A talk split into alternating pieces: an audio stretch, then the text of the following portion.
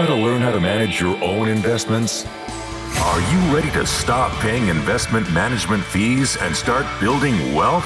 The DIY Investing Podcast is dedicated to providing you with the knowledge, skills, and resources you need to be a better investor. Learn how to make investments through the use of fundamental analysis, mental models, and business management insights. Now, here's your host, value investing expert, Trey Henninger.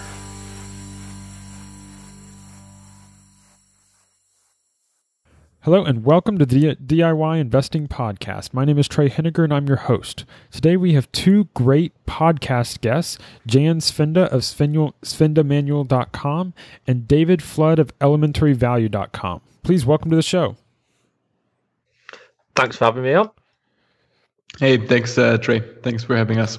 So, I think the best way for us to get started here is if each of you can give me kind of an introduction about who you are, um, what you do and, and, kind of your background with investing. So, how about we start first with Jan and then we'll go to David? Sure. Um, so uh, basically, I started uh, investing about 10 years ago. And um, uh, through the rocky road of value investing and uh, different um, kind of styles of value investing, I ended up focusing mostly on the OTC market. Mm, about three or four years ago. Um, and uh, I started out as an independent analyst. Um, I started writing for Seeking Alpha actually as well for a bit. And then i created my own newsletter uh, specifically focused on the otc uh, because i saw the opportunities there and i was intrigued by it and um, it made sense basically um, the, the stocks that i was seeing and and the situations.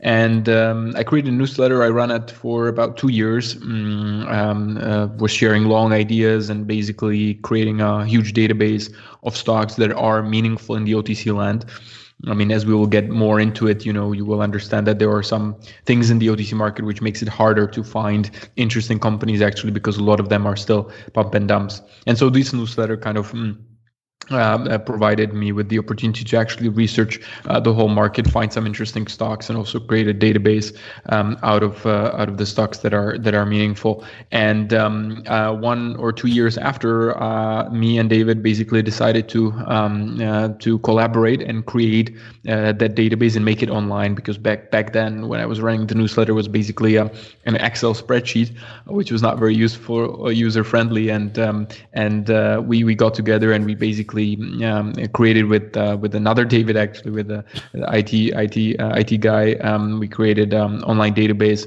of OTC uh, of OTC stocks that I've covered previously in the manual and that David uh, covered as well. So that's kind of uh, our current focus or uh, where I'm coming from uh, from now as well. I do some short selling on the side, but uh, but from the OTC perspective, that's kind of my my introduction. Awesome. And how about we hear from you, David? Ah, so I got interested in investing back in around 2013. Um, I came across a video Warren Buffett on YouTube and um, found it quite interesting what he was talking about with regards to um, value investing and intrinsic value and uh, margin of safety.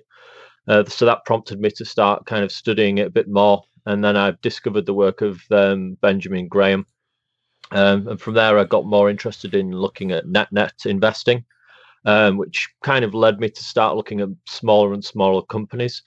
Um, and then after a few years of kind of doing that, I started to come across uh, people that were writing about the over the counter markets. So there was Dave Waters of Over the Counter Adventures and Dan Shum of No Name Stocks.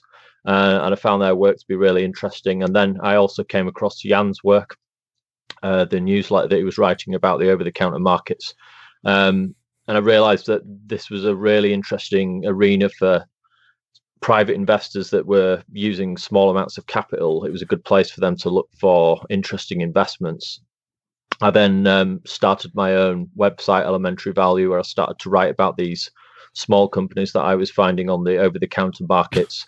Um, and then more recently, I connected with Jan and we decided to kind of build upon the work that he'd done in the past with the newsletter and the Svenda's manual of over the counter stocks. Um, we've now collaborated and created a database where we've basically um, uploaded all the stocks that we've come across that we think are meaningful investments on the OTC markets, um, and we've kind of uh, ranked them into different groups depending on how, the, how they report, and um, we've provided fundamental data for um, all the different companies as well. So that's really where where my stories come from and where I am now. That's great. So when we think about what we wanted to talk about today, we thought it would be great to cover some key topics here. And the first was I wanted to discuss the product that y'all have developed, this OTC manual, this database that investors can use to find stock ideas. And then I want to talk about a couple stock picks that can help people understand the types of businesses that they might find in the database. And then um, we want to end with discussing the SEC ruling on dark stocks, how that potentially affects some of the stocks in your database, how that potentially affects investors that are focused on the OTC market, which is really an area that I think individual investors can thrive with. Um, so that's kind of the structure for our audience to understand what we want to talk about today. But let's begin with the OTC manual, this product that y'all have created. What is the selling point here? Um, I know a lot of investors want to help find stock ideas. So, how can investors use this new database to identify companies that are worth investing in? And that's for whichever one of you wants to first take that. I can I can start with that. Um, so basically, the whole idea about the database is that the OTC market has one uh, problem, and that is that um, it's large, and most of the stocks are not interesting. So um, you know, if you go to the OTC market, the U.S. listed companies or U.S. based companies, basically, there's about seven thousand of them and uh, most of those are just worthless. They're not really worth following because either they're shells or they're pump and dumps and these kind of things, just businesses that are not really that interesting. But um, I believe that there is about 400, 500 stocks that are worth um, following, and of course that number kind of uh, increases and decreases over time. But that's kind of like the fraction of the market which is uh, which is worth following, from the reason that the stocks that are uh, you know uh, are there in this group are actually you know normal operating businesses uh, or perhaps legal opportunities or something where um, you know if you dig in uh, to the story, you might find an investment opportunity and so the whole problem to find those stocks, find those five, find those five, 400 or 500 uh, stocks, is that the best way to go about that is to do A to Z research, uh, as some OTC investors like to say, which is basically that you pull the 7,000 stocks, the uh, the the whole the whole uh, basically list, and you go about one by one, right? You just start and you start looking into each one in each stock and try to understand, you know, whether there's some leftover opportunity or whether the business is still around and things like that uh, just given the you know the state of the OTC market with a lot of the companies being dark or not reporting to the SEC and so on and so forth. So um, that's the best way to do that because that way you cannot miss an opportunity, right? Like that that way you can really understand the market. But that is of course is very time cons- uh, time consuming, right? So um, you uh, you know uh, only few people really can have the time to do A to Z uh, the most efficient way uh, of going through the market. And that's where we thought, well, you know, we both have a, a lot of the stocks that we uh, follow uh, that we believe are worth uh, worth knowing about, that are meaningful companies. And we got the databases together. Um, I mean, during the newsletter, as I said, I went through the market like 300 times through different ways, uh, you know, A to Z couple of times as well. Uh, so I, I, you know, the da- database that we have right now is about 450 companies, um, and that should be kind of the definitive OTC market, so to speak. Of course, it's not covering almost you know it's not covering everything it's not 100% uh, but we believe that we've covered a large portion of the market which is worth following. And so therefore um, uh, investors uh, that look at the OTC market uh, can purchase the uh, access and they will uh, be you know given those 450 stocks. So if they want to go A to Z there well it's much more um, easy. Um, easier than uh, than just uh, going through the list of 7000 stocks. So that's kind of like the, the the key selling point that you can save time on researching uh, and finding your own um, ideas. Of course within the database and you can see that on uh, you know the trial database that we've set up you can see 15 stocks or so. Um, and just uh, just to give a give a give you a sense of how it works um, you know you can see that uh, there's some comments for the companies as well. There's fundamental data. There's some links um, that we believe are also also worth um, knowing about when it comes to a company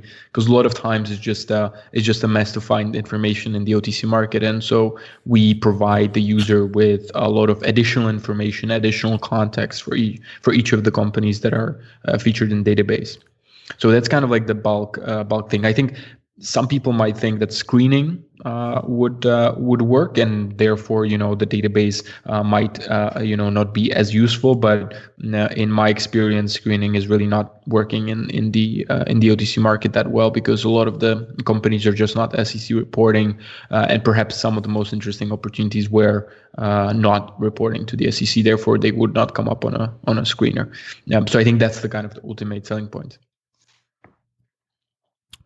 So, David, I know you. Um, you know, I well, Jan has has you know worked and, and published his OTC manual before, um, but I know for you, David, you you you haven't published something in that way in the manner before. So, how did you contribute to this uh, database?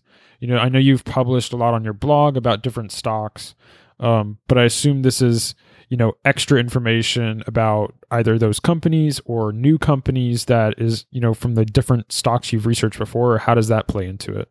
Mm-hmm. well i undertook the challenge of going through the otc markets a to z like uh, did so i'd kind of built up a separate list of my own uh, in a private database that i had of all the interesting companies that i'd come across and I found some things that Jan had missed, and Jan had found some things that I hadn't found. So together, we just decided to combine all the companies that we'd come across. So it was essentially um, kind of pooling our resources, putting together all the research that we'd come up with independently, so we could come up with a, a really comprehensive list of companies.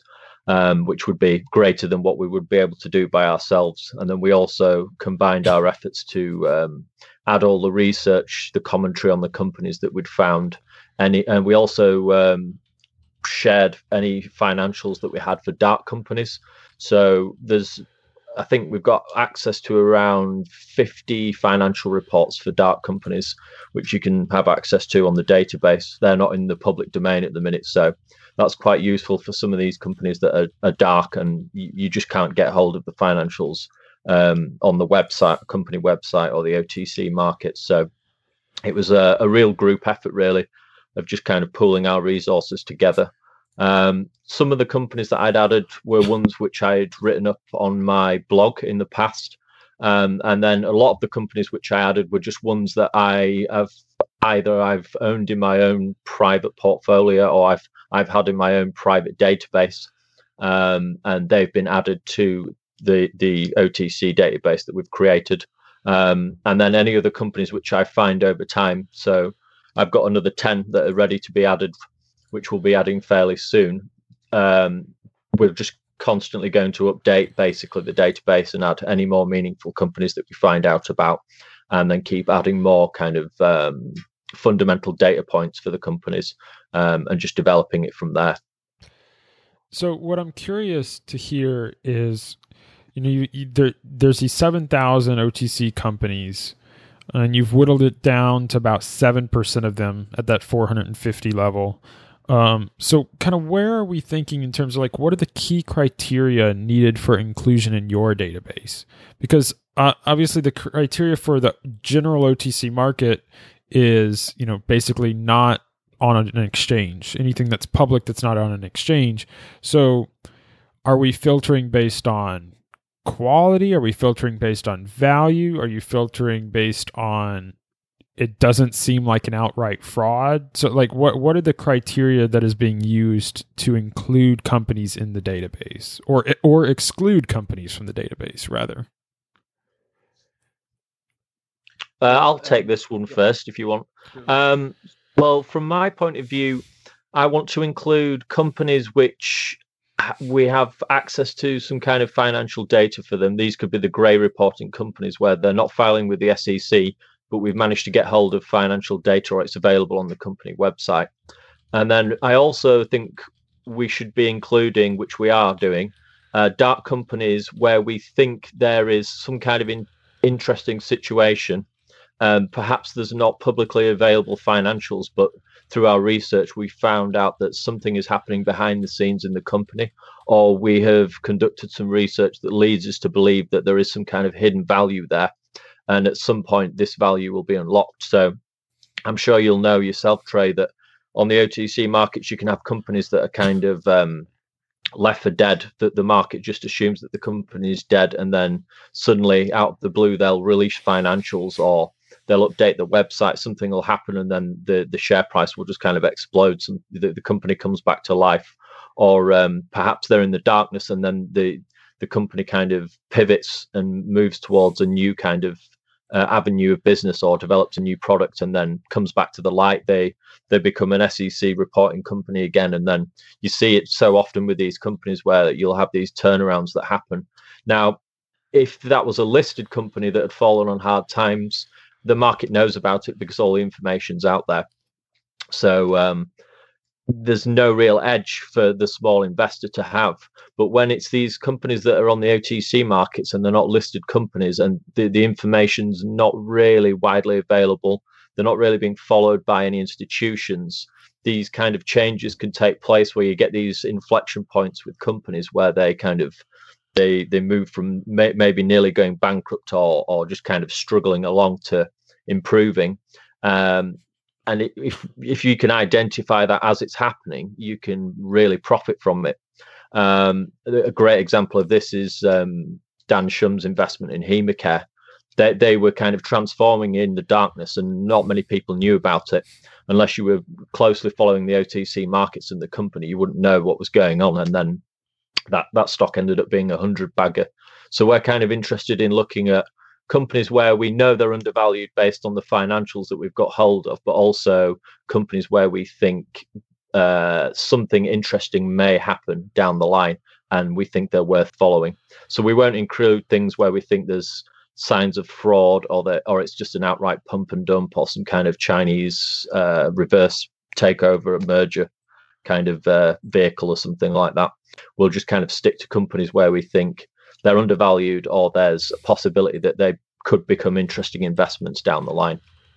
Okay. I mean, so Jan, I know you're I mean, I think you said that you you you sometimes short stocks. I mean, does that strategy play into what enters the database or is your strategy similar to David's um in terms of what's being put into the database? Yeah, no shorting. Uh, shorting in the OTC space, it's a bit crazy. Um, it can be interesting, and there was uh, there was a very good uh, Seeking Alpha user, um, uh, penny stock realist, uh, who, who who who covered the space quite well. Uh, but yeah, I, I, don't do that in the OTC space. Regarding the inclusion to the database, I would have to agree with David. Basically, um, it, the undervalued part of the business. It can be undervalued on tangible book. It can be undervalued on cash flow, whatever have you. So, of course, uh, a stock that we believe is interesting uh, and already uh, a pos- possible investment opportunity, we just include that.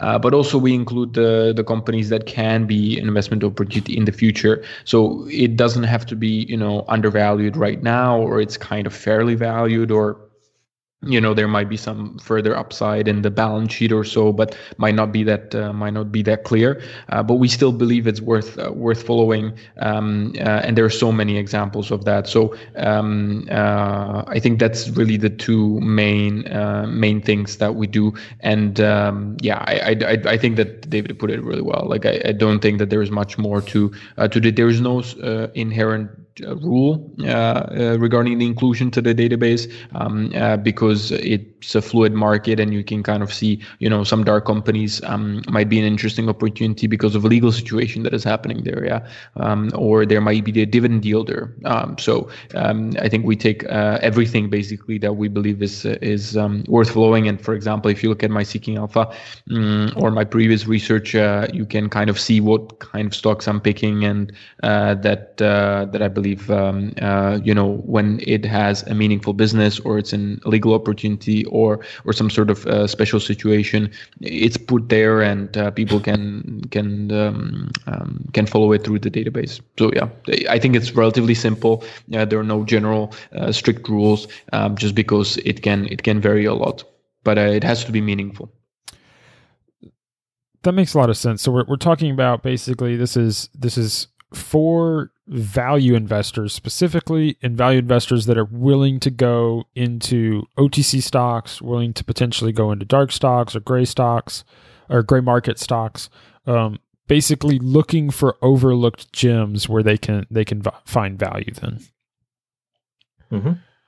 I would agree. Yeah, I that. think I think yeah, I think I would add just you know um, every investor should be seeking an informational advantage. While that uh, you know might sound quite tricky and quite complex in today's world, um, the OTC market does provide that um, opportunity to actually find uh, stocks that are um, trading at some sort of valuation which doesn't make much sense if you learn more about the stock. And I think that that's been the recurring theme in the OTC market where you can still find that. Um, uh, so that's kind of the basis of investing. Um, I don't necessarily label myself too much as a value investor or, or, anything like that, but just as an investor who's seeking informational advantage and knows more uh, than the market, right? And um, you know, uh, in the OTC market, it happened to me quite quite a few times that I was not the only one that knew about it, uh, the situation, and so on and so forth. But obviously, there was not many people that knew about the stock or about the information or about anything else. So um, I think that's the key uh, when it comes to when it comes to the OTC market.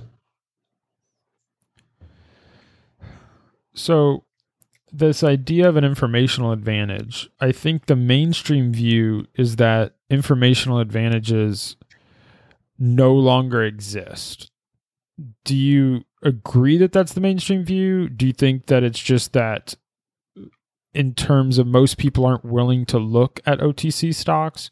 Or how do you think that philosophy meshes with what we're talking about here today? David, you want to chime in first on that one?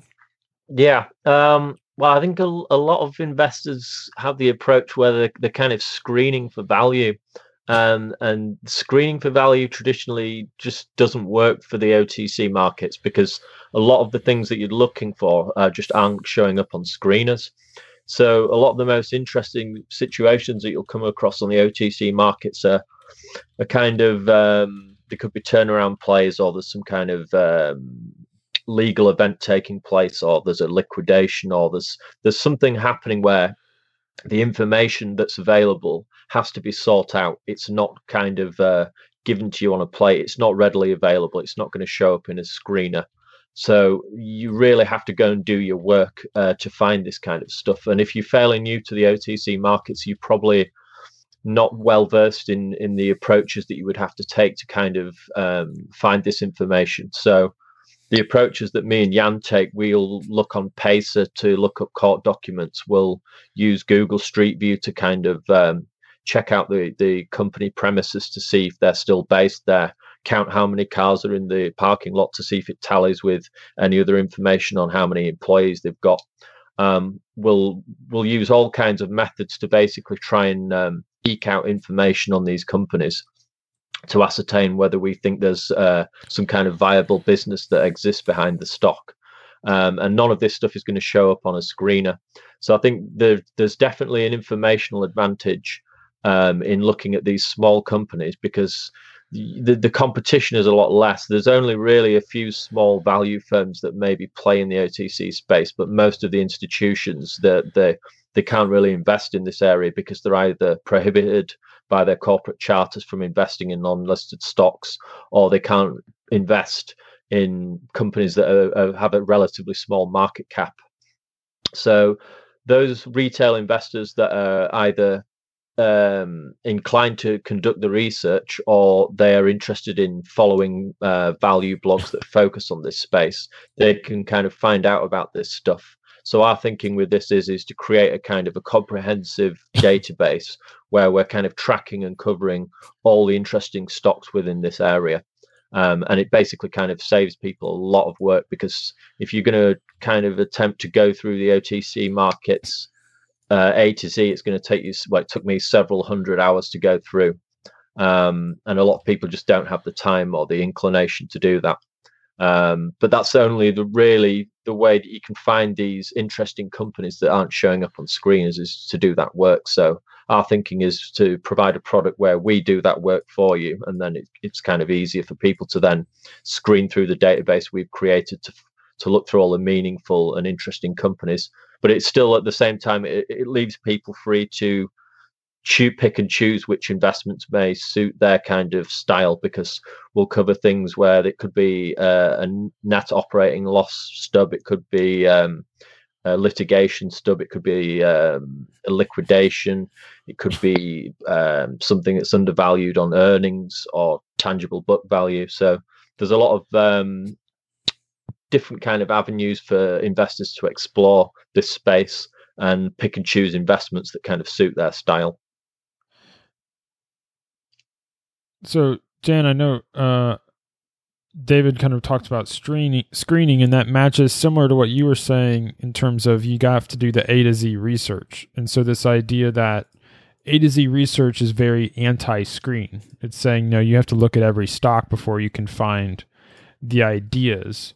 Is that the same way that you see screening? Do you use screening um, yourself in the process, or is it really you have to look at each individual company because a screen won't tell you the details. Yeah, no, I think uh, with screening, it's uh, you know uh, th- there are many uh, there are many uh, challenges in the OTC space just because of the data. Uh, you know, missing data, uh, there might be uh, the great stock, great stocks, which which are usually interesting, which are missing out. There are also SEC stocks which don't really screen well. For example, there is the um, uh, Mills Music Trust, which is one of my all-time favorite dividend yielders in the in the OTC space. Uh, they pay um, um, great dividends uh, from time to time. Uh, nowadays, the share price is um, a bit pricey. Um, I still uh, own some, but uh, it's a bit pricey uh, since it, it, it increased already. But basically, this doesn't screen because they don't have any balance sheet. So, for example, if you look, if you are screening for something undervalued on the tangible book, well, you wouldn't be able to find them because they don't have anything. They're um, a trust which has musical royalties, and they don't. There's no employee. There's there's nothing you know it's just the trust that uh, gets the royalties and then they pay out yeah? So they have basically nothing in the corpus of the trust so to speak uh, so this you couldn't for example find through screening and so on so so on so forth and so many other stocks. And um, i think coming back to also a bit of your uh, question regarding the informational advantage and the mainstream idea that it, it cannot it cannot work I think certainly that's probably what is happening, and and David also touched upon why uh, or at least um, he touched upon some of the factors uh, um, why the the OTC space is not as known uh, basically around for the informational advantage. Um, you know, liquidity is one thing. Um, I used to I, I created one uh, presentation um, about the OTC market, which kind of goes all all uh, over um, uh, the initiation of the market, how it actually started, why it exists, and kind of why people are not so interested in it and I identified uh, myself like four factors. One of them is certainly um, uh, liquidity, but the first one is reputation, right? So pen, penny stocks, pink sheets um, in the U.S. especially, I think it has a relatively bad reputation. I mean, Wolf of Wall Street, right? So for people, you know, th- this is not necessarily market that they would have uh, they that they would start looking at because they know it's not really uh, um, you know a great market to start with.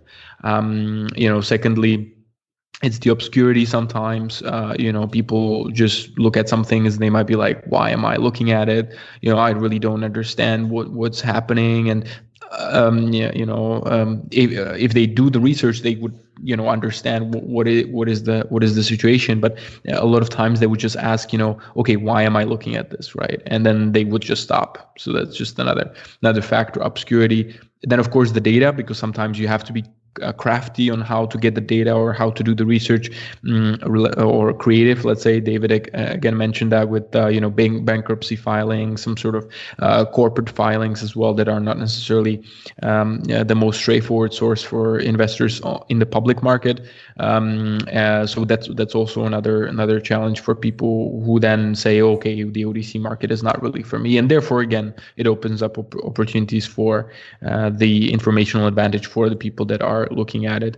Um, so these are just some of the factors, and uh, and I think that uh, for um, um, for the screening, it just kind of you know doesn't doesn't work that well, especially because some of the factors are actually affecting the screening itself, and just uh, by the fact that there are only uh, you know um, so many uh, companies that report to the SEC in our in our database it's uh, the split is roughly um, uh, 100 dark companies uh, 100 uh, gray stocks or a bit more and then 100 uh, SEC um, stocks uh, that are reporting to the to the SEC and then we also have um, a nice amount of community banks because um, community banks is also a specific opportunity in the OTC market. So we kind of uh, I went through the community bank space very closely um, uh, during my time in newsletter, and I also created a portfolio of community banks, and so uh, some of them are in the database as well. So um, yeah, so that's kind of providing that the best way is to you know A to Z, go to A to Z,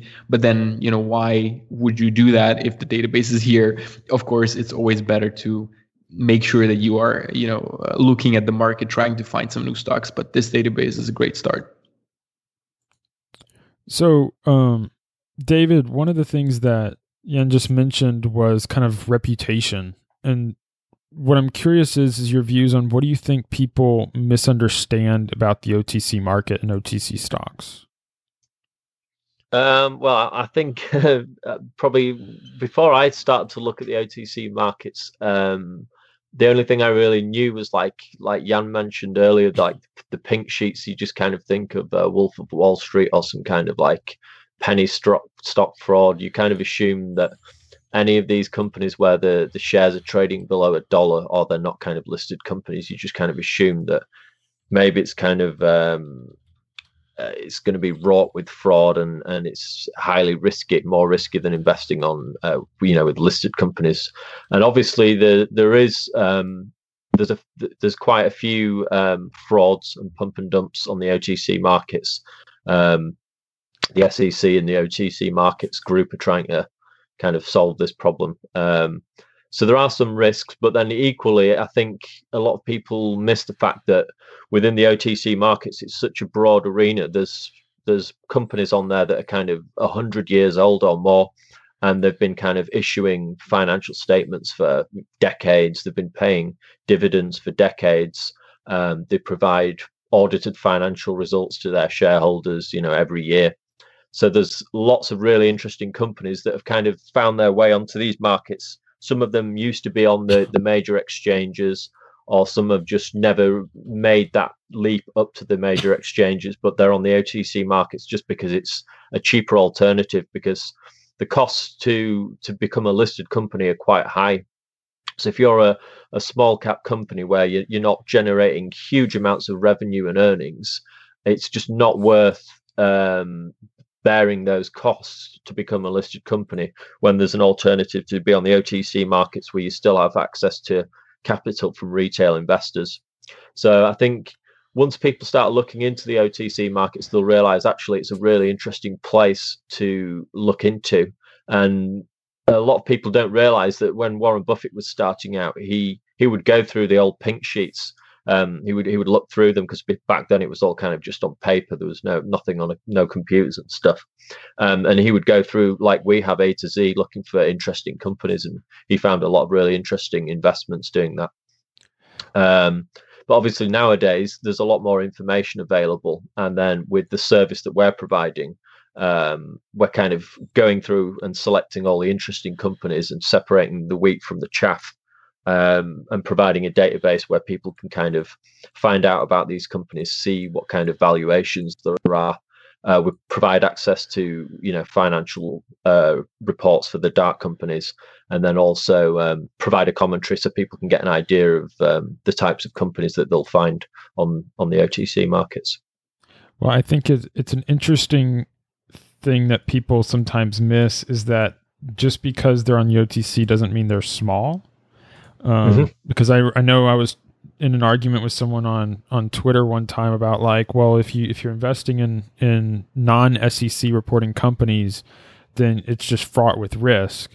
And I was like, well, have you looked at CSVI, which mm-hmm. is a billion dollar market cap company and has been paying dividends for decades and is high quality and, and all these things. And I see it's also in your database. Um, mm-hmm.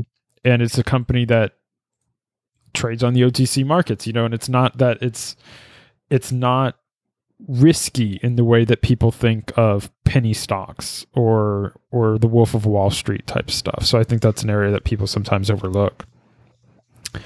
Um, yeah, I was wondering if you could expand a little bit about community banks and, and, kind of what you look for in the community banks that might be involved in the in the manual because when you think about the 7,000 stocks on the OTC markets, I know that there's like at least 3,000 I think community banks in the United States. Um, now they're not all publicly traded or whatever, but um, so a lot of those OTC stocks would happen to be community banks. So it makes sense that this would be potentially a significant part of the the manual. So I wonder if you could speak a little to that. Yeah, sure. Um, so basically, there is, in my recollection, about 500 or 600 uh, community banks in the OTC space. Uh, maybe a bit less. I don't really uh, remember the exact number, but um, I used to have a list of all of them. Uh, and basically i think it's about 500 uh, so to speak. And basically the community banks are interesting uh, because well that's actually the opposite of some sort of uh, pump and dump. Um, i mean some of the uh, community banks just earn you know the same amount um, and you know uh, don't really get affected by any crisis and so on so forth. A lot of them are very conservative. Um, um so that actually is a whole another subset of otc investing. Um, i think a lot of people are not even like considering it as OTC investing to some some some degree because even though some of them are liquid, so they're not as easy to buy, um, the reporting is every uh, is always there because of FDIC.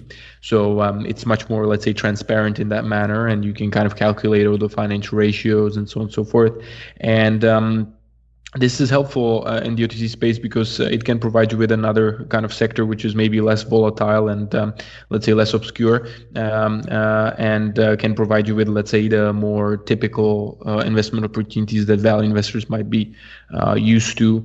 And what I've added to the database are basically community banks that have been trading very near their tangible book so it's either uh, you know um, um, slightly above or, or below um, tangible book. That was kind of the main uh, thing that I looked for. I also looked at earnings. Um, but it had to be kind of um, also reasonable uh, on valuation on the tangible book. So that's uh, that's the story behind uh, behind the community community banks there. Um, and uh, there was about, as I said, 100 of them. And um, usually they're a bit smaller, uh, the ones that I selected, a bit more obscure. But I mean, some of them are incredible. I mean, you have, for example, UNTN, uh, which is one of my favorites is this bank just you know, like no COVID nineteen impact, no uh, financial crisis, uh, two thousand eight, uh, two thousand nine impact, and so on and so forth. These are just highly conservative banks, which uh, which yeah, sure, of course, it's not gonna you know um, um, get you a fifty percent return in one year, but uh, but since it's uh, well run and they know the community and they know who they serve, I mean, this is a yeah, in my view a solid solid um, a community bank. So uh, there there are examples of that uh, whereby the banks are just super conservative. Um, some might, of course, believe that it's just to their uh, detriment because don't grow as much and so on and so forth. But community banks have one catalyst, which is acquisition. Uh, you know, a lot of uh, a lot of the community banks that I looked at have been purchased by other community banks and so on and so forth. It's not as often, let's say, but uh, but it still happens. So um, it's it's a, a, interesting sector, and we are certainly actually um, um, um, thinking of some preparing some extra features for the community banks in the database um, itself uh, as well. So um, uh, I think for people that uh, might be mm, a bit less interested in the obscure and the liquid, you know, you can start with community banks, and you can actually look at um, at some that are that are still interesting and are also still growing. There were some banks that grew um, that I was looking at um, uh, during the newsletter times, um, you know, two three years ago, and they were growing quite well. Um, I was always a bit skeptical with bank growing in these kind of um, times, uh, but yeah, nonetheless, it's a very interesting uh, sector. So um, community banks certainly worth it. Okay, so I think an interesting piece of this database as I dig into it is that you have a commenting function. Hello. So Oh, yeah, muted myself again. Oh man. So, I think an interesting piece of this database is that the you have this commenting function where it seems like the idea is to facilitate discussion as each new person in the database can contribute comments. Is that right? So like I can add comments to the database and say, you know, I've looked at this company, it does seem good or, or, or questions and then other investors can chime in. Is that how it's supposed to work? Mm-hmm. Yeah, that's the intention behind it because we thought just um, a static kind of database where there's no ability for the users to kind of interact is it's not as interesting, it's not as fun, and um, I think it, it can be quite lonely as well when you're you're looking through the OTC markets. There's it's not as if there's kind of every everyone else that's around you in the investment community is looking at these stocks. It's quite a niche thing.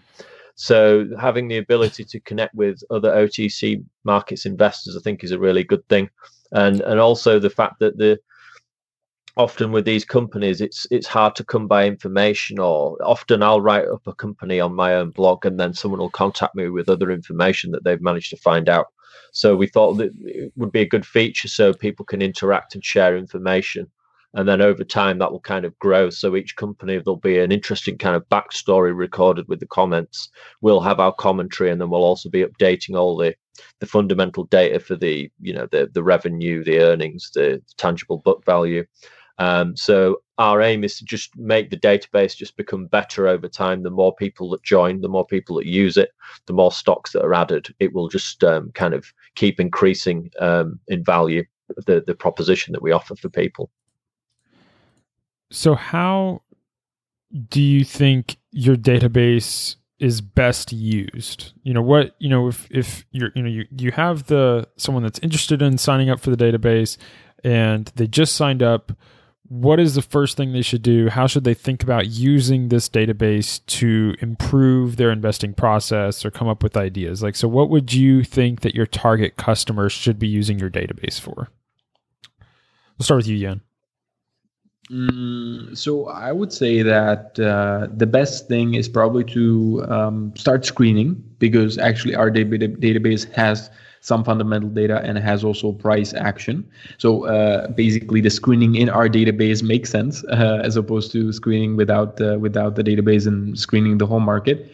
We do have a PEPS, uh, so basically price to sales and price to earnings. Um, now, of course, not all of the stocks will have this data because some of them are dark and we don't have the most up to date financials.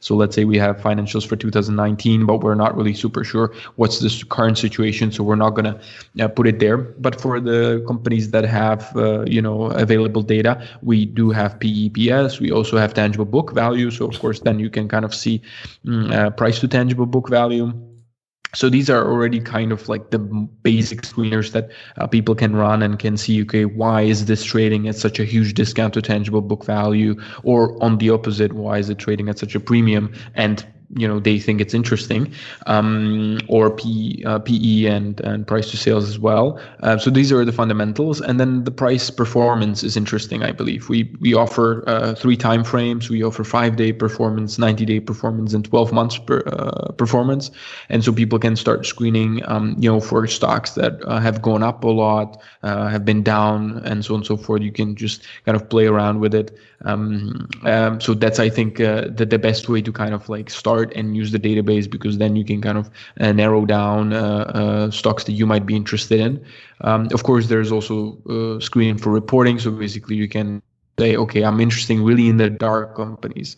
Uh, so you can just um, set up the database to show you only dark companies, and you can start with that, um, or whatever. There are sectors or so, so you can search whether you want to financials, real estate, consumer staples, whatever have you uh, and so uh, there's many ways to kind of like narrow down what you are interested in. And um, uh, the screening for the fundamental data and the price performance is basically actually i think the uh, one of the best ways to start. But for of course, the people that want to take serious amount of time um, uh, doing the research, then they can just go A to Z because it's only 450 companies. It won't take you that much time, and there's a lot of context for each of the companies uh, that we provide.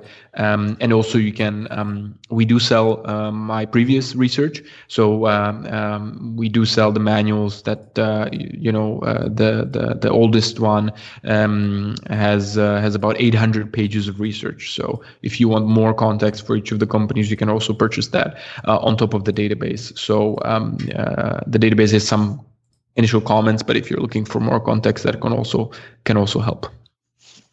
Do you have anything to add there, David, on how you think uh, customers should use your database?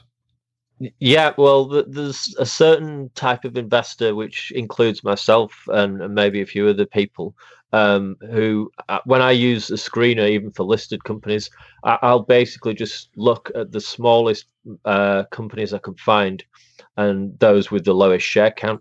And then I will go through each company one by one. Uh, I, I, screen, so I only look at companies that have a, a market cap of $10 million or less. So another way that you can use the database is to just screen based on the lowest market cap or the lowest share price or the lowest shares outstanding and then kind of work your way up. Because um, often it can be interesting to look at these really liquid situations because if you can find one where the the company is undervalued or it's at, at, some kind of inflection point where there's some change taking place with the company and then you can build a uh, position in the company then when um, people become interested in the company or um, the market becomes aware that it's undervalued or that something's happened, something's changed, which has prompted more people to become interested in it, that can really prompt the share price to move up quite dramatically. So I like I kind of like to use that approach when I'm going through this screener is just to look at the the smallest and most illiquid stuff that I can find. Equally, you can kind of look you can you can do that in reverse where you look at the most expensive um, stocks because often this can kind of put a lot of people off. Some people psychologically they don't like to put a lot of money into one stock. So you could look at companies where the share price is like, you know, 1,000, 2,000, 5,000, 20,000 dollars or whatever and kind of work your your way down from there. And equally you'll you'll often find with those companies some of them are quite undervalued just simply because the share price is is so high. So that, that's kind of two ways that I would use it as well. Yeah, so we can buy, uh, you know, companies that have you do have twenty thousand uh, dollars or or ninety five thousand dollars as as prices for what a single share can cost in this database. That's pretty interesting. Um, so what I think it's a it's a good time to to move on to talk about some some stock picks. So I'm going to ask each of you to kind of showcase, you know, stock idea, um, give a little background about it, and um, you know what a general thesis is or what makes it interesting um, so that my listeners can understand kind of the types of companies that they might be able to find um, within the database uh, we'll start with you first Jan all right. Um, so um, I will certainly give uh, one or two stocks that I believe are interesting uh, now, but maybe before uh, hand, I would give you an example of a, of a stock that um, that worked out really well and um, that I believe is a great showcase of um, uh, why OTC works, uh, why the database works. Um, and this is Gainsco, uh, GANS. I'm not sure if you are you familiar with that, Trey. I, I'm a, I'm familiar of the Gainsco. They're the ones the the Texas insurer. I think. Yes. Yeah. Yes. Do you do you so you know the story as a stock or? Yeah, but but my listeners probably don't. So it's it's it's okay. Fair enough. Yeah. No, so this this is a great example because actually I've um, when I started my OTC research in 2016 17, um, I went A to Z and I, I stumbled upon Gainsco and uh, at that time this insurer's kind of specialty car insurer, um, you know, was trading at insane valuation of you know um, below tangible book, you know, 50, maybe like 0.5, 0.6 the ratio was, uh, and free cash flow was just very very strong, uh, you know, two times, three times or something like that, and they were growing. And uh, uh, I found them; um, they were gray, um, or actually in the OTC market they were uh, labeled as dark, which was an error because it was actually not dark. They were uh, providing financials for investors uh, on their website, and they were also audited. And of course, it's an insurer, so you can always check the insurance subsidiary as well. So if you ever want to do research on insurance subsidiary, of course, in the U.S. you can go through uh, the the regulator basically, and they would have the insurance subsidiary financials, so you can also see that. So Gainsco would provide that, and they would also provide audited annual statements for the whole company, for the holding company. So you knew really what's going on, what's the share count, uh, what's the situation and um, you know you i started looking into it and i just said well what's wrong with it right? I mean what's the valuation? And i just couldn't find anything. Like i really didn't find anything wrong with it. Um, uh, of course they were operating in the let's say let's say like a niche market and the company uh, was undergoing a turnaround basically which started in 2011 or 12 mm, um, that was driven by its management team. And so they had some troubles you know 10 years ago or so. Uh, but now it seemed to or at that time it seemed like a great opportunity. And there was really no other reason uh, to uh, to to not buy it. And so i even wrote about it on seeking alpha when it was like $18 or so saying hey i don't really know why it's know, trading at such at such a thing. I couldn't really find anything. There was just one thing that the customers were not really super happy with the customer service of the company, but the official comments or official actions were none against the insurer. So it seemed like okay, well, these might be disgruntled online customer reviews, but I mean, there are a couple of companies that have that without any sort of uh, uh, you know impact on its core bi- on their core business. And so i wasn't really able to find much. And um, it it went up uh, uh, like 100% um, just because of trading really. And uh, also they released some special dividends. Um, uh, so the cash flow was actually getting back to the shareholders as well. And then um, in september of this year they got acquired for about 100 bucks a share. Um, so there you go. And um, that was a great great story. And um, I think it just showcases, you know, like there was no reason for this company to trade at that valuation, and I simply believe it was forgotten. And some people that I know from the OTC space, and you know, the community is not that large, um, uh, that have been, you know, going through the market a lot, they didn't know about it, and I was like, wow, that's you know that's really what you can miss on uh, miss out on if you if you don't do the A to Z research or of course nowadays if you uh, don't buy the access to the database because you can just miss uh, miss out on easily on on things that were not obscure that were understandable. There was no sort of uh, a trick to get the financials or something like that. This was trading at you know above ten bucks a share. Uh, it had volume relatively. Of course, there are some constraints and liquidity and so on and so forth. But basically, um, you know, it was it was relatively a normal uh, a normal stock and a normal company. And the market cap was I don't know what like 50, 60, 70 million maybe at the start, and and um, now it's like 300 million or so. So it wasn't even that small. So that's just one example of why I believe like why I believe OTC works and and and why the why going A to Z and and having access to database also works.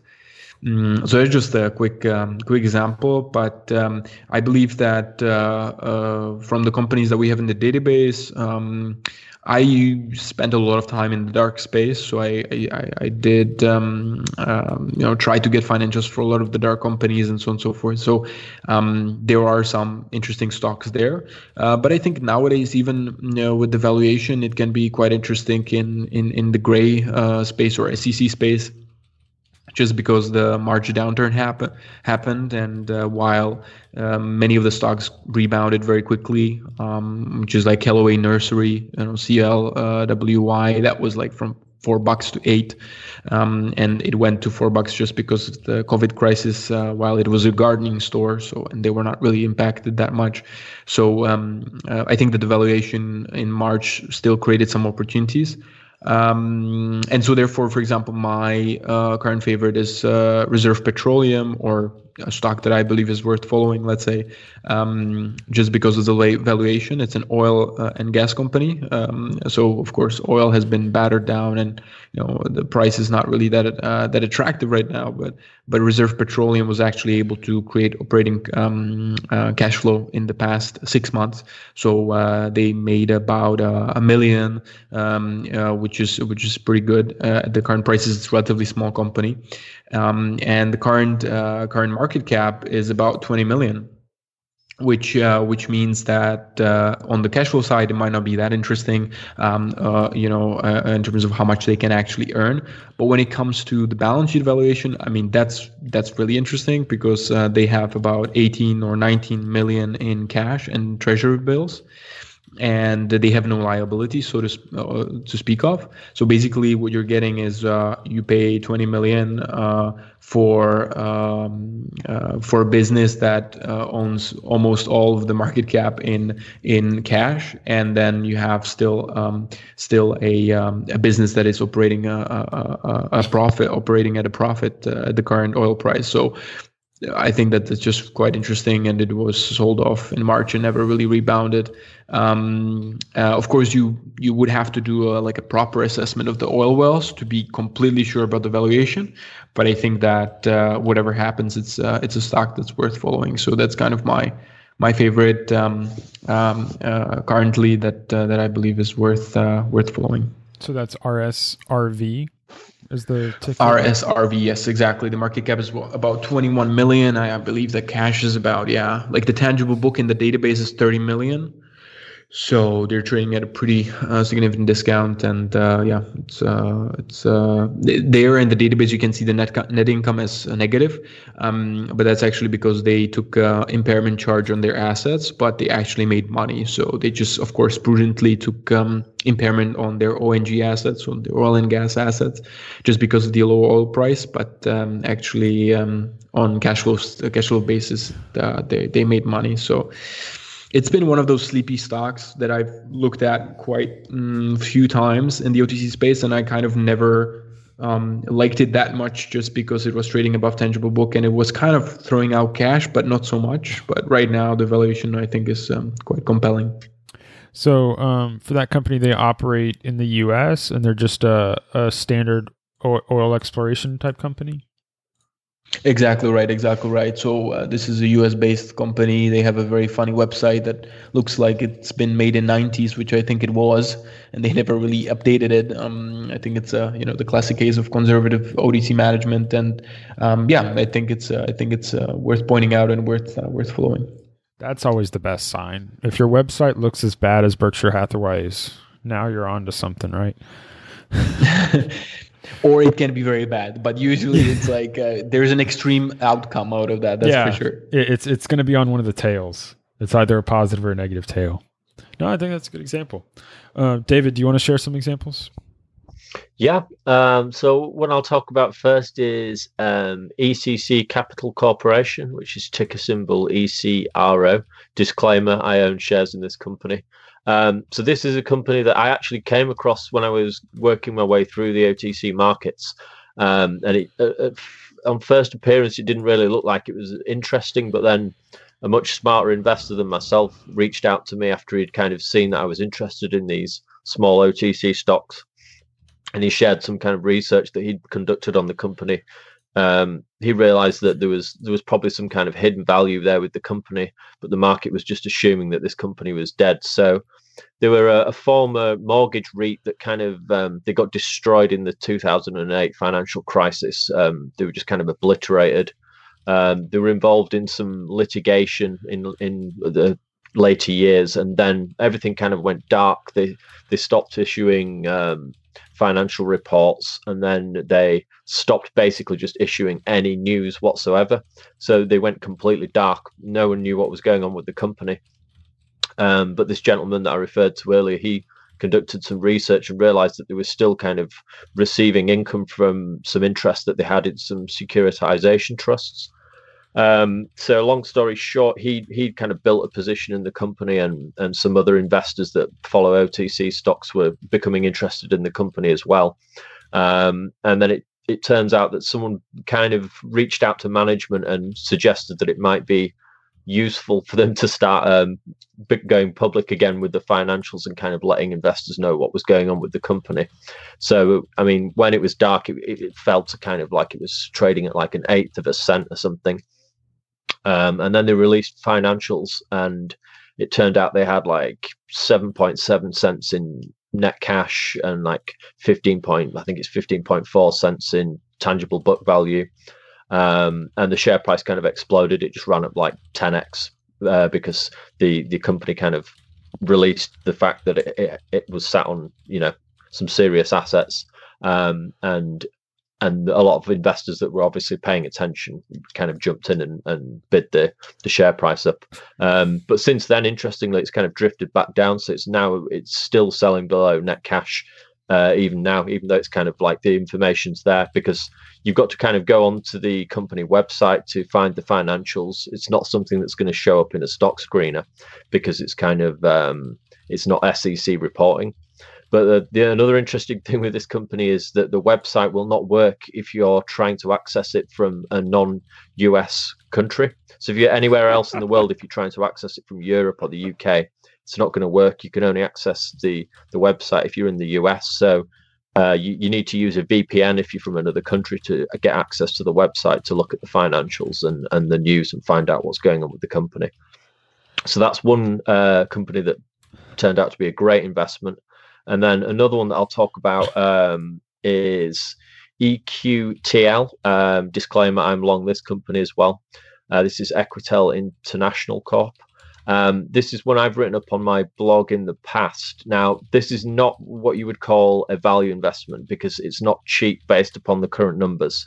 They are releasing limited financial information at the minute but they're not kind of releasing full financial information. So the the picture's somewhat kind of grey at the minute as to what's going on with the company. But I became interested in the company because um, it's a turnaround play. So a new CEO took over a couple of years back and he started to kind of turn things around with the company. Um, I'll just mention what they do. They make these um, fiber optic uh, devices that can be put into machines in warehouses and various things, and they can they can monitor the the um, they can monitor say paint or food or plastics uh, while they're being manufactured to test the viscosity or the color. They can sense all these different kind of things and then they can relay that information back in real time. Um, so it kind of helps companies um, cut down on waste if you know if uh, the production line goes down because something there's been a mistake with the production. They kind of help that all be regulated better. Um, and they, would had a lot of problems in the past because they kind of got locked into this agreement with a German um, startup company that was um, their licensee for, I think it was parts of Europe. Um, and the customer base were not interested in the product at the price that it was being sold at by the licensee there was a lot of problems going on with the company anyway. But the the guy that took over, he basically relocated the operations back to the US. Um, he moved the headquarters. Um, he's basically established a, a, sales force across the US. Um, he's now intimated in the most recent um, Q3 report that they put out that the, his intention is to kind of go um, current reporting with the company by I think the end of Q1 2021. So these kind of companies interest me because uh, anytime there's a change where there's a company that's been assumed to be dead or kind of it's been left for dead by the market, they assume nothing's going on. Um, when these companies turn around in the darkness and they kind of improve operations, um, if you can get in early enough with these companies, you can do quite well because you, you can establish a decent position and then just kind of ride the share price all the way up as the company comes back out of the darkness. It becomes um, a reporting company again. Operations improve. They start to generate revenue and earnings, um, and you can benefit from that. So at the minute, it's not cheap if you would look at it based on um, price to sales or PE or anything like that. But it's a it's an interesting company to follow, and certain investors like myself, and I know Dan Shum takes this approach. We like to find these companies where they may not be cheap at the minute, but we have an idea of about what the potential value of the company could be if things go in the right direction. And often with these companies, when they're kind of left for dead, you only really need a couple of things to go right for it to really move the share price up. So a lot of the companies that we have that are dark in the database will be these kind of situations where we've found out that there's some kind of transition taking place with the company, something's happening, but um, the picture still isn't clear. But the, we have the information, we can demonstrate that there's something happening with the company. Um, so yeah, that's an interesting company that I would uh, recommend people follow. David, that stock chart is terrible. EQTL. Yeah. It's I mean it's probably your favorite type of stock chart. So for anyone who wants to look up EQTL, just look at the max chart. It's like a negative ninety nine percent from two thousand one or two thousand. They're the kind of stocks that I like to find. Yeah, where it looks like the right hand side of a bell curve. It's just kind of they're, they're always the best ones. Right. But you'll see that with a lot of these companies when you'll you'll look at them and nothing's happened, but then you, the share price will then kind of run up massively. You saw it with like um, Affymax recently, AFFY. Um, another one that I owned, which was completely dark, Bright Strike, BSTK, that kind of ran up. I think it went up 60x in the end. Um, so you'll find with these companies when they're just kind of left for dead, any kind of positive news that emerges or any signs of a turnaround or the release of a product will, you know, send these stocks up. Now, traditional value investors may not favor this kind of approach, but there are some investors that like to look at these types of situations where it's it's essentially a turnaround um, or it's semi speculative in some ways. But I like to think of it as, as kind of um, thinking about what the future value could be with these companies. And it works well, probably more for the deep value guys that buy a large basket of stocks obviously you're not going to put all your net worth into one of these companies or even maybe like two or three of them. You're more likely to buy a basket of 20 or 30 of these things and and you'll you'll do quite well from it. Yeah so for for anyone listening in, in 2000 may of 2000 the stock was trading at a dollar 35 per share. By 2009 it hit 1 cent and it's still at 1 cent. Basically for the last 11 years it's been at 1 penny mean, this is mm-hmm. a terrible chart. I, everyone should look up EQTL at least on the the chart, even just the chart, because it's just if you want to understand how uh, David invests, he loves these charts.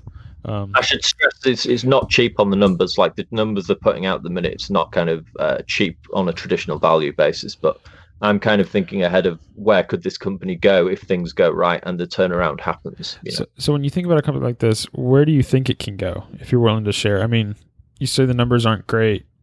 Um, I mean, its market cap is a million dollars, basically, if I have the numbers right here.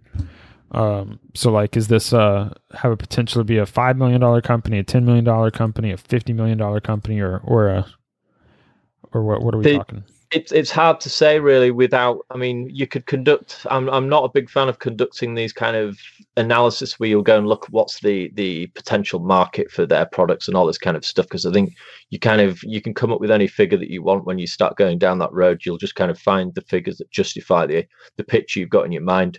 My my approach with these stocks is can can it get any worse no, it can't get any worse with these companies unless they go bankrupt. Um, but you'll see with these stocks where they've kind of drifted down to virtually nothing and then they hit support um, and they just kind of bounce along and the share price isn't really drifting down much. It's not going up much. And then that's the an interesting time I find to buy these companies is when there's some kind of transition happening in the darkness. Like I probably wouldn't buy a, a meaningful amount in this company if if I hadn't found out the fact that there was some kind of change going on with the company, if that makes sense. You know, you can see there's evidence that there's a new CEO's taken over. He's taking a lot of steps to ch- move, turn things around with the company. The things that he said he was going to do, he's delivered on.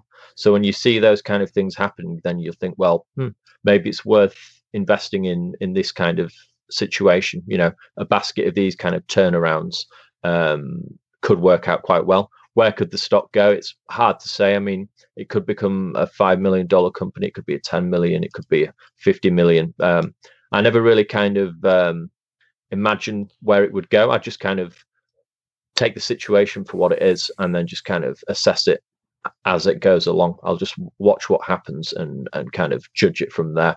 If if management keeps delivering, things keep improving, then you just kind of hold the stock and, and watch where it goes. You know, I think that the examples that the two of you have provided here really provide a good example of the diversity of ideas, both that you can, res- you know, find in this manual, this database, so that people can understand the different types of things they might find, but also that the stocks available are going to appeal to different types of investors. Um, for instance, I, I I always love reading about your style, David, and then you know, but it's got to say like 85 90% of the stocks you you write up i'm always like i don't know i have to hold my nose just to read the the investment thesis because i it's not my general style but it shows mm-hmm. that there's plenty of ways to make money, and of course, I think your performance is is you know absolutely destroying mine. So you know each one each to their own. Um, but I think both of you have brought up key ideas here about the idea that you have companies that may be dark market or gray market or overlooked for reasons like this that might not be in the SEC space. So I think this is a good time to transition to the third key topic we wanted to talk about today was this recent SEC ruling on dark stocks. And so the SEC put out a ruling maybe a month ago or six weeks ago, something along those lines, um, that basically says something's going to happen with dark stocks. Dark stocks can no longer be traded or listed or quoted in the way they have before. So I was maybe one of you can give a kind of a summary of your thoughts of what this SEC ruling means and then we can dive into how is that going to affect investors like us that are interested in the gray market and the dark stock market, um, and what that's going to do to the opportunity set? Mm-hmm. Uh, well, I'll, I'll, take first dibs on this one. Um, well, as I understand it, any company that's not deemed to be current in their filings, so they're not reporting every quarter, they're not adhering to these kind of requirements. So these could even be kind of uh, limited info stocks.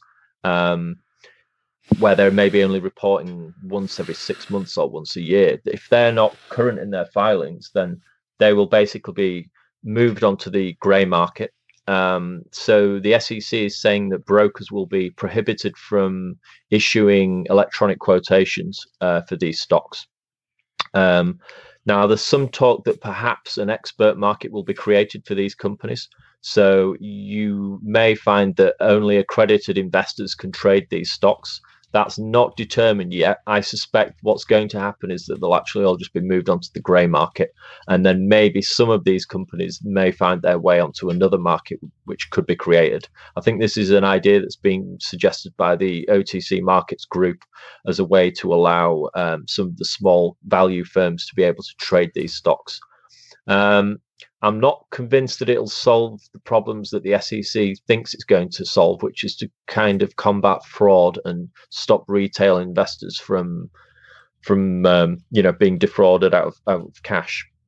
Because a lot of the pump and dumps tend to be they don't tend to be a liquid dark stocks that don't trade for like weeks or months on end. They tend to be a lot more liquid and, and often they, they might even be current in their reporting, but that you know the they're still kind of just shell companies. There'll be the you'll find a lot on the pink sheets that are current that are just these shells. Um, there's no meaningful operations, but they're just kind of vehicles for pump and dumps. Um, so I'm not convinced that really this this move will actually fix the the the problem that the SEC is trying to address. Um, but the interesting thing I think is that moving all these companies onto the grey market may actually present more value opportunities because I think a lot of people will kind of panic initially and think, well, I don't want to own companies that are on the grey market. It's um, there's there's no bid ask spread out there. I, I don't know what people, you know, because w- when you're on the grey market, it's essentially brokers that are going to trade this stuff. They'll have to like pick up the phone and find someone that's willing to buy if you're wanting to sell. Um, so for people that are, are, are not afraid of holding illiquid stocks, um, this could actually present more value opportunities. So a lot of these stocks will probably just drop in price when all this stuff happens uh, because people no longer want to hold them. Um, but yet the companies behind these stocks often uh, are you know perfectly reputable companies they've they're issuing financials audited often on their websites they've been around for decades um, you know you can speak to the management um, i mean often with these tiny companies I'll, I'll email them and I'll speak to the CEOs directly. So I actually think, yeah, there could be an opportunity for people that are interested, um, if they're willing to trade on the grey markets, that they'll be able to trade these stocks. So the issues that I think are go- that are going to happen with it is, if these stocks are moved onto the grey market, there will be no uh, bid-ask spread available, so price discovery will be impaired somewhat. Um, they'll probably become more illiquid because there's going to be less people holding them, less people trading them. Now, for some people like myself, that's not an issue. Um, I actually like to hold the liquid companies because I'm I like to build a position when they're liquid and then sell when the liquidity arrives when some catalyzing event occurs. Um, it's it, it's a personal preference for investors whether they're willing to kind of trade these stocks when they become more opaque. But I I, I still think the businesses behind these stocks um, should be judged. You know, rather than just thinking about the stock itself, think about well, what's the company behind this stock. So if, if you own stock in a quality company that you're happy to hold, do you mind whether it's trading on the grey markets or whether it's on the New York Stock Exchange? Personally, I wouldn't. Um, obviously, the, there is the consideration of if you need to access the capital that you've put into that investment, it's going to be tricky if it's if it's on a grey market. But that's obviously a decision that you have to make. Um, my concern if they create this expert market is that you will have to jump through some hoops to become an accredited investor. Initially, it seemed like you would have to have like a certain net worth to be able to qualify as an accredited investor. But I think you can um, you could sit your Series 65. Um, I think there's some exams that you can sit to get a license, and then you'll be classed as an accredited investor. It wouldn't really matter whether you have a, a lower net worth. Um, now, again, some people may not want to go through all that hassle, but then that could present opportunities uh, for people that are willing to do that. I'm I'm less convinced that the all these stocks that are non-reporting or uh, uh, that are grey reporting will find their way onto the grey market. Um, sorry, will find their way into the expert market. I think the what's most likely is they'll just end up on the, the grey markets. Um, and obviously, that's a personal preference for people whether they they are still willing to trade them. What are your thoughts, Jan, on on kind of how this is going to affect investors, um, pros and cons? Um, kind of like how, how David talked about. What what issues do you see with how this is is going to play out? Yeah, so um, I, I, think that um, David covered it really well from the technical standpoint and uh, the the possible scenarios that may might occur. Um, I don't think it's the end of the dark uh, market. You know, there will be a way to to trade that, hopefully.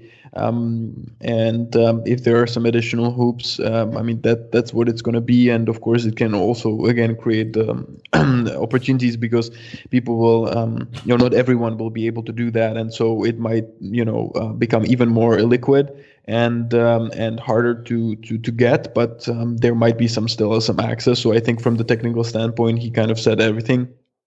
Of course, I also agree that the SEC is completely in the wrong here. I mean, they don't understand what they're doing basically because they're empowering companies that have been dark, even you know though they are public. So a lot of the dark companies are just basically acting as if they know they don't have any public shareholders, um, and um, and they're just going to empower those companies to continue uh, to stay in dark while you know there are public shareholders who have the right to get the financials. I mean, you know, I myself had some phone calls with managements who just you know um, hang up the phone on me because they just didn't want to talk to the shareholders. So um, you know I think the whole space is not for the faint-hearted. Um, you know, so it, it, it is a tough space now, and it might be tougher in the future. But in any case, it's a very specific market, which um, requires investors to be patient, to have uh, no problems with illiquidity, and to have no problems with corporate governance. You know, that can be quite questionable sometimes. You know, the management are just not going to talk to you. Now, this does not mean that. Um, the companies are somehow uh, scammy or something like that but um, you know a lot of times the the companies are just family companies who want to stay in the dark and don't want to be bothered by public shareholders who might um, wake up to realize that they have some uh, some rights, uh, you know, as as as minority shareholders. So um, I think that uh, that's kind of the, the, the main thing that I see from here. You know, it, it's never been an easy market. Um, the corporate governance can be quite tricky to to nail, and of course, the SEC is just going to make it worse uh, by by doing these uh, by doing these uh, things while they are combating fraud. I mean, come on, this is just you know the dark companies it's like it, it would be the stupidest way to perform uh, financial fraud. Um, because like you're you're hiding the fraud right? You're just saying oh you know we don't want you to see uh, what's going on. That's like the opposite of the fraud uh, approach right? The fraud approach is pump and dump. Is just like talking about the results which are not necessarily there but they showcase you know transparency or something like that. So it's really the opposite. And and i think that if you look at the sec comments um, that people provided uh, for the ruling so before they came up with the uh, somewhat vague uh, response to all of this. The, there was a lot of comments from skilled OTC investors who argued very well, well that uh, you know the the uh, the ruling would be completely misguided and that uh, there's a lot of um, fine companies. Uh, fine companies even with fine corporate governance that are just you know trading in the dark space because they don't want to spend more money on um, on SEC reports and so on and so forth. So uh, I think that uh, you know if, if anyone is really interested, they can go through the comments and they can find people that you know are you know superstars in the OTC space. People like Jim Revest and and these guys who have been um, doing this for for a long time and they know what they're doing and they know uh, that there is opportunity in the dark market for for many reasons and that this ruling is not really that great. So I mean, from this technical sp- standpoint, let's see. I, I don't really have a crystal ball, but I think David has a very good grasp of what could happen. Um, and if it means uh, additional hoops, I mean, I know that some people will just go through with it. Um, and um, let's see what the SEC has to say. I mean, they they they had all the information from uh, you know uh, very seasoned OTC investors, and they didn't really care too much about it. So let's see what happens. But uh, it's an interesting market to say the least, and it can create kind of uh, opportunity in the end. So yeah, let's see what happens. Well, I think we're I think we're all in agreement that the goal of combating fraud's not going to work because the frauds are happy to report earnings and financials and book values. It's just that all those earnings, financials, and book values are fraudulent. And so they're going to put out news reports and they'll happily comply with whatever because they're going to break the rules and it doesn't matter. But the area that I think you touched on that's really key is it might also exasperate the companies that aren't fraudulent, but maybe have bad corporate governance in terms of the regard for minority shareholders. So, do you think the companies, do you think it's going to become important more going forward that if a company chooses to stay on the gray market versus um, take this as an opportunity to start reporting more publicly as perhaps a sign that they care more about corporate governance or not? Is that something that might be more of a marker going forward than it has been in the past? Mm, I think yeah, that could happen with some companies where they will they will choose to go current, maybe because they think that they they have some kind of duty to the minority holders. Um, or perhaps maybe it's even just because they they want to like kind of trade the shares that they own themselves and think it's probably going to be better if they're they're kind of um, current in their reporting. But then equally, um, as Jan mentioned, a lot of these companies are small family-run companies, and they, they don't they don't want to bear the cost of of having to um, report with the SEC and, and go you know jump through all these hoops and spend all this money when they're not generating huge amounts of capital. Um, so in that case, they're probably not going to be too concerned. I don't think it's the fact that the management is necessarily nefarious in nature and that they have kind of ill intent towards minority shareholders. It's just the fact that they're they're a small company. They've kind of they rarely get contacted by shareholders because they're on the OTC markets. Um, sometimes when I contact a company, they're like they're really happy to talk to me, but they'll they'll say they they haven't spoken to um, another shareholder in years or they they'll say they don't have a, an investor relations department. It's just kind of like one person, like uh, the secretary I'll speak to. Or, um, so yeah, I think a lot of these companies they're, they're just kind of um, they're focused on running the business. Um, they, they don't necessarily have ill intent towards minority shareholders, but they don't want to bear the costs of, of, of becoming a public company. Now, so long as they they still trade, it's not necessarily the end of the world, as I mentioned earlier. I think if they if they end up on the grey markets, if you can still trade these stocks, which certain brokers will allow you to do, then I think there could be even more interesting value opportunities arising. Um, I mean, a really crazy one, which you guys will know about, which is uh, Sonics and Materials. Uh, it's S-I-M-A is the ticker symbol. That's one that Dan Shum found, and that they were just kind of completely dark um, and then the share price had a huge run up because it turned out that they, they were sat on a lot of cash and they were massively undervalued. But they were on the grey market, so no one really knew about them. But behind that stock that's on the grey market that people had kind of left for dead is actually a really high quality company that's a leader within its field. Um, uh, they, they they do like ultrasonic welding, and that the guy basically that started the company kind of invented this technique, from what I've read. Um, So you'll find these really interesting companies. Um, and if people are willing to do the research and they're happy to trade stocks that are on the grey market, then I don't think it's the end of the world. Um, but obviously, it's personal preference for what people uh, are, w- are, willing to do. But I think any OTC investors that are already in this space or that are interested in this space know that it's it's um, it's not like dealing in listed companies, but then you're not going to get the kind of returns that you see on the OTC markets if you're not willing to put in the work. Um, and I think a lot of small investors that are smart, that have a value kind of um, slant, uh, they're interested in in looking for these kind of underfollowed companies that are, are, are really undervalued, um, and they're happy to hold them. You know, we're, we're not kind of um, we're not like day traders where we're going to be kind of buying and selling these stocks like every other day. Um, we're happy to hold them. You know, as Warren Buffett says, you know, if you're buying stocks that you're happy to hold for 10 years, then it doesn't matter if the market's, you know, if it's in a liquid market, it's not the end of the world. So, um, one of the questions that I can, really, can I just can yeah, I, can. I just ask uh, add one thing? You know, a, a lot of times uh, there's also um, you know the companies don't even have precise financials themselves.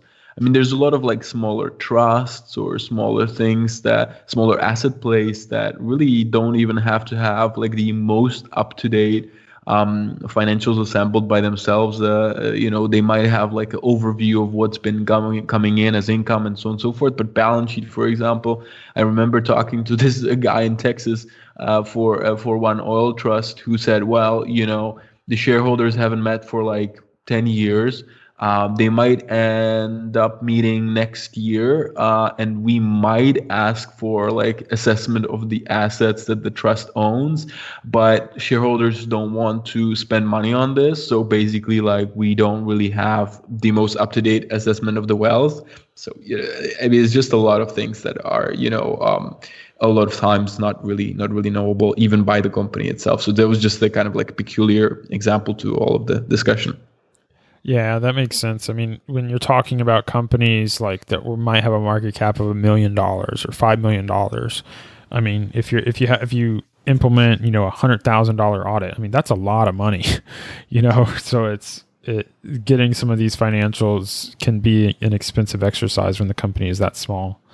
I think the area that I want to kind of end on with this one is what changes, if any, have you maybe made to your portfolio or to your buying and selling habits since this announcement? And and to frame that, I mean, for me, when this announcement came out, you know, I, I owned two companies that were not current in their reporting. Um, you know, basically the red stop sign type companies in OTC markets. Um, and the I had an immediate thought. I was like, okay, well, what do I do? Because I know that this is new information that just came out, and the market will eventually respond to it. So when they go gray market or they go expert market in nine months, um, the liquidity could drop off or something like that. So I basically said, okay, I have a short period of time here where I might be able to liquidate a position before the market is ready to do so. And so for one of the positions, I ended up liquidating the position and I put all the money into the other position because I thought it was more favorable. And I thought it would eventually, of the two, be the one more likely to start reporting current information. Have either of you made any changes to your portfolio in light of the new information? Um, or has that caused you to change the companies that you'd be willing to put in money into? Or is it just business as usual? Uh, well, for me, it's business as usual. Um, I specialize in looking at special situations which generally have a shorter workout time. So that's not really a concern for those. And then the other companies that I invest in that are dark, I'm investing for the long haul with these companies. So I'm kind of, I always invest in, I like to look for companies that are dark, but I think at some point in the future, things are going to be much better for the company and it's far more likely that they're, they'll, they'll be a, a reporting company. So I'm happy to hold these, even if they're kind of sat in my portfolio and I'm, I'm struggling to trade them. I'm not looking to kind of move in and out of these stocks um, frequently. Uh, I'm not going to have like a high turnover with my portfolio or anything like that. So I'll be happy to hold these companies if they end up on the grey markets. That's not a concern for me.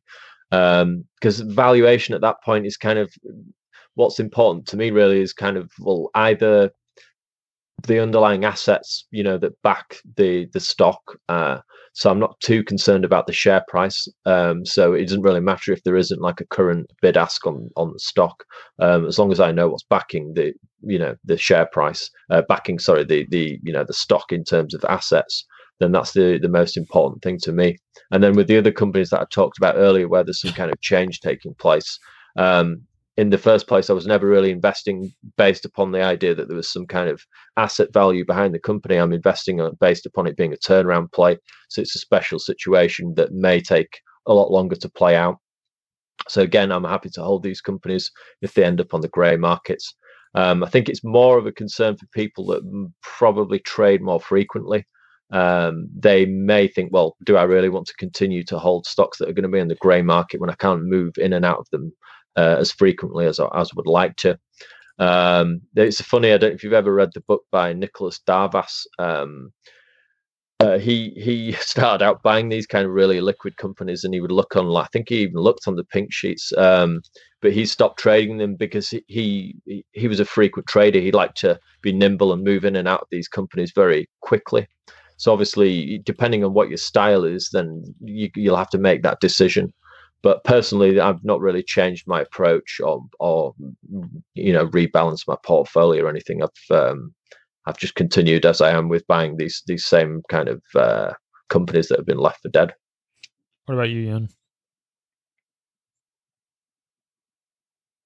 yeah so um, I, w- I would i would agree with david. I think it um, know, it depends on on your style and depends on what your liquidity situation and um, you know what kind of uh, portfolio you're running what's what's the percentage of the portfolio in the dark companies and again how uh, how you know confident are you with with holding them in the long run. Actually may i ask trey which one did you sell? The dark company? Because i guess that's okay to share. Yeah um it was uh northfield precision. Ah, okay, fair enough. Um, the one that I could I never think, convince. I, think, uh, I could never convince David to buy it, but. Uh... um, yeah, I think, for example, with this, you know, with this, it's a manufacturing company, right? Um, you know, it's. Uh, it's um, i think a lot of times if it's a you know active business that has been you know going for for some time and uh, you know it it um, has some sort of history and it also doesn't have like a completely bleak feature if a future i think for people that are okay with uh, with uh, you know holding it for a while i think it's i think it's pretty okay. Um, but I, I can completely understand that you know some people just want to make sure that they are liquid and that they're a bit more liquid and that they can manage the position. So um, it's just um, a matter of kind of uh, how adventurous uh, the investor is. And I personally mm, hold uh, some some dark stocks. I don't invest as much into new ones but that's more a matter of my current research focus, which is short selling rather than uh, rather than OTC. Uh, so basically, um, I will I will keep on holding, and these are positions, yeah, which I'm happy to hold like uh, five, ten years, whatever, because the catalyst might eventually be there and um, uh, might eventually happen, and uh, that's how I'm gonna get the money. Um, let's say the hard way, rather than just uh, selling the selling the shares on the on the market, for example. So a lot of times, you know, um, I think it's about looking at the catalyst and um, and making sure that there is a possibility of some sort of exit or dividend or something like that where the management you know you're in touch with the management. I think it's it would be foolish to to hold dark stocks which you know you know you have no contact with the company and still you have some sort of meaningful position. Um, uh, so that's one thing but i would also you know i mean for the adventure adventurous investors you know i mean uh, my one of my brokerage accounts is just littered with like so many small dark companies where i own like a share or two you know and um, and i'm just like seeing what happens. Um, so you can also do that if you're you know into into um, actually taking um, um, the updates and, and being up to date with the market. You can also do one thing that you just you just I don't know spend um, two thousand dollars or something like that on buying uh, single shares of many of the dark companies, which are not necessarily let's say the the most expensive ones, but still two thousand bucks uh, usually is okay to buy uh, some of the most interesting ones, and and and there you go, you have a portfolio which um, you know might eventually lead you to some more opportunities. Um, so um, there is that, but of course, also I like to point out that I was offered shares over Seeking Alpha Chat uh, with Mills Music Trust.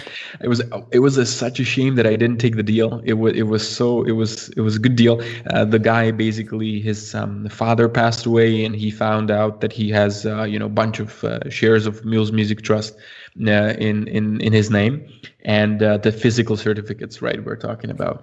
And so he basically found me on Seeking Alpha because I found I wrote about the company, and um, and I was like, oh yeah, it's a good buy. You know, I, I own some, and I think the dividend is really cool and blah blah and uh, he reached out to me and said, "Hey, you know, you, like I have I don't know um, uh, ten thousand or whatever the num- number was of uh, ten thousand um, dollars worth of the shares. Like, would you be interested in buying that? I can give you a discount to market price." And I was like, "Yeah, yeah. I mean, ten thousand. That, that's not that's not for me right now. I don't have that much uh, that much money to invest into you know a single stock." And um, and he went away and i think i just routed him to someone else and he might as well uh, sold it. I don't really know but so there's always a way to get rid of your shares. So yeah seeking alpha chat could be one ways. Um, but yeah so um, it's it's a very peculiar market and i guess um, it has very specific risks and people who are not familiar with the market should be very careful when starting out and should read a lot about it and and it's not really for everyone and especially due to the liquidity and so on and so forth. Um, but i think that the, the ruling uh, it might change uh, the market, uh, but I think people will still still invest, and um, yeah, people will still jump through whatever hoops to find investment opportunities. So that's kind of about it. Well, it sounds like I'm the only one then that uh, makes any changes based on it but you know sometimes when you when you you feel like you need to make a change and that that's usually a good sign i think that that you probably should or that something uh, should change in your process if if you feel a strong effort there. You have to understand your feelings and how they affect your mindset um, fortunately, it's, it's I, you know the stock I put it in is up forty percent or thirty percent since I did that uh, six weeks ago. So I'm, I'm, I'm pretty happy with the decision. But uh, you know, you never know how these things end up working out. Um, so I think that really covers a lot of the key topics we wanted to address today. I want to give each of you time to um, both you know put a little stamp on and final promotion for the OTC database manual, um, some final statements with it, um, and and basically anywhere else you want people to find you or follow you, um, and then we'll end on we have a, a special discount code for exclusive for our listeners where the, they can use to sign up and get a discount for the service. So how about we start first with you, David, and then we'll we'll um, give Jan the last word, and then I'll close this out. Mm-hmm. Well, I think the the database we've created is a, a, really interesting product, and I think the price point is really reasonable. Um, obviously, with the discount, it's even more reasonable. Um, it's something, you know, it's an area that me and Jan are really passionate about uh, the OTC space. Um, we've both independently been looking at, at, this space for you know several years now, um, and all the hard work that we've put in with you know working through the OTC markets stock by stock um, basically just kind of removes a lot of the work that uh, people have to do because obviously I know a lot of people they have families they've got day jobs they don't have time or some people are just not really interested in like going through like thousands and thousands of stocks to try and find like this one interesting company amongst all this garbage. Um, me and Jan are obviously wired a certain way that we're like willing to do this stuff. Um, but I think yeah, we've created a really interesting database, and I think the the comment section that we've got allowing people to interact with one another is a really good feature. Um, and our plan is basically just to kind of build up the user base and create a real community around the product, and then uh, also we're just going to keep adding more stocks um, and additional information. And if people request, you know, other features to be added, we'll be happy to do that. Um, and if people want to reach out and contact us, then they can get access to the manual. It's svendamanual.com. Um, they can also reach me on Twitter um, at elementary value. And then if people are interested in looking at some of the strange companies that I write up that trade on the OTC markets, they can find my blog, which is elementaryvalue.com. And I write up some of the companies. So going forward, I'm going to be probably writing up some of the companies that appear on the database because there's there's quite a few interesting ones that I've actually come across which I wasn't aware of initially that um, was on Jan's list and likewise Jan's looking at some that I've I've uncovered that we've added so I think yeah overall there's uh, quite an interesting list of companies for people to work through and that's um, the list should grow over time. Not to a huge amount, I wouldn't have thought, because obviously there's a limit to the amount of interesting companies. But obviously, there's always companies that are delisting, and there's companies that are cross-listing from abroad. So there's always things happening in the OTC space, and it's a really exciting and vibrant uh, area for, uh, for small investors to look at. Okay, Jan, how about you? Yeah, uh, well, I would like to add, you know, I mean, the the access uh, with the discount cost, uh, uh discount code costs about 150 bucks per year. Um, in that year, um, I think you will be able to find some nice stocks that will make you that subscription back. Um, I think you know we have a really a, uh, a, wide variety of stocks, you know, from many different opportunities. So if you're not that much into obscure stuff, uh, don't you worry. There is some stuff uh, for that um, for you in that in community banks or SEC reporting companies. If you are really into the liquid, illiquid and dark companies, I think there is also this stuff for you. So I think it's just a broad um, coverage of the OTC market. You know that uh, that OTC investors should just have access to. Um, I am not aware of any other uh, service that would provide such uh, such a thing. Again, you can do your research on your own. You can go through old blogs. You can go through blogs of David. You can scour my Seeking Alpha, where I write about about like 70 or 80 stocks or so. Mm, but there is none, none, none database like that where you can really get a good coverage of the OTC market straight away, and you can kind of start researching whatever you want. So I think that's um, that's kind of the key uh, key thing to remember that you know the access is reasonable and uh, you can find investment opportunities straight um, straight away basically and within a year you will also see how the database will expand uh, within uh, terms of the features, also the stocks and so on and so forth. So we have a lot of things um, uh, ready, and uh, we have a lot of things uh, in the works as well that we are very excited about. So I think it's it's just um, a great place for OTC OTC investors. Um, if you want to contact me, also you can go to Twitter. Just, that's just my name, Jan Svenda, and um, of course on svendamanual.com you can get access to the database. Um, but um, yeah, that's I think. Um, I think most important uh, important things about the database and where people can contact me and and um, and David. So thanks again, uh, Trey, for inviting us on the on the show. I really enjoyed it. Um, uh, I'm always always more than happy to talk about OTC stocks with anyone. So feel free to reach out. Thanks a lot. Yeah, thank you both for for joining us here. I mean, I think that it's really important to reiterate. I think the the good value that is being offered with this manual. Um, so I mean, your normal price is about 180 dollars um, for a year subscription, and we have this exclusive discount code um, Trey T R E Y. And if you use that code T R E Y as your coupon code, you'll get a discount on your annual subscription price, and that is, I think, very valuable to you because when you're talking at just over $150 a year um, with the discount, you're you're not talking about that much money in terms of investment capital. So if we're talking, you know, the average U.S. investor uh, or the the median income in the U.S. is sixty thousand dollars a year. That's thirty dollars an hour over a course of year. So if you can save five hours of your time um, using this database, then, that, then that's worth it. Um, and even more so if you you know you earn more money than that. And I think the other piece here is you know even if you're investing a really small amount of money, um, you know starting out um, with say, let's say ten thousand dollars in capital, all you need to do is find a way to earn an extra two percent by um, investing in companies like this and having that as a good starting point. Um, and of course, as you have larger sums of capital, you really get leverage over having access to new and different ideas. So I wanted to bring both Jan and David on the show because I think they've presented investors with a good solution on how to find stock ideas. And I think how to find stock ideas is a common, frequently asked question that I get from investors. So I appreciate the two of you coming on today to share this with my audience because I think that not only are you promoting your own product, I think you're providing a good service to the investing marketplace, especially individual investors, where they can find an informational um, advantage and they can use a smaller starting point to really dive down into the types of companies that um, you know, intelligent, hardworking investors like yourselves are finding and finding interesting. And it's good to use that as a starting point for their own process, if only because they will learn more by doing so. So, thank you both for coming on the show.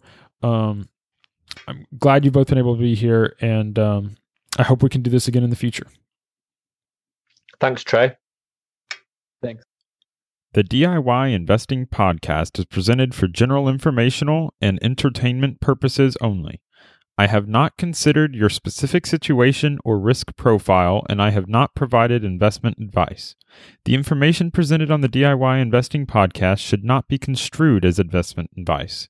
The views and opinions expressed on the DIY Investing Podcast are those of the participants and do not necessarily reflect those of the show's host or sponsors.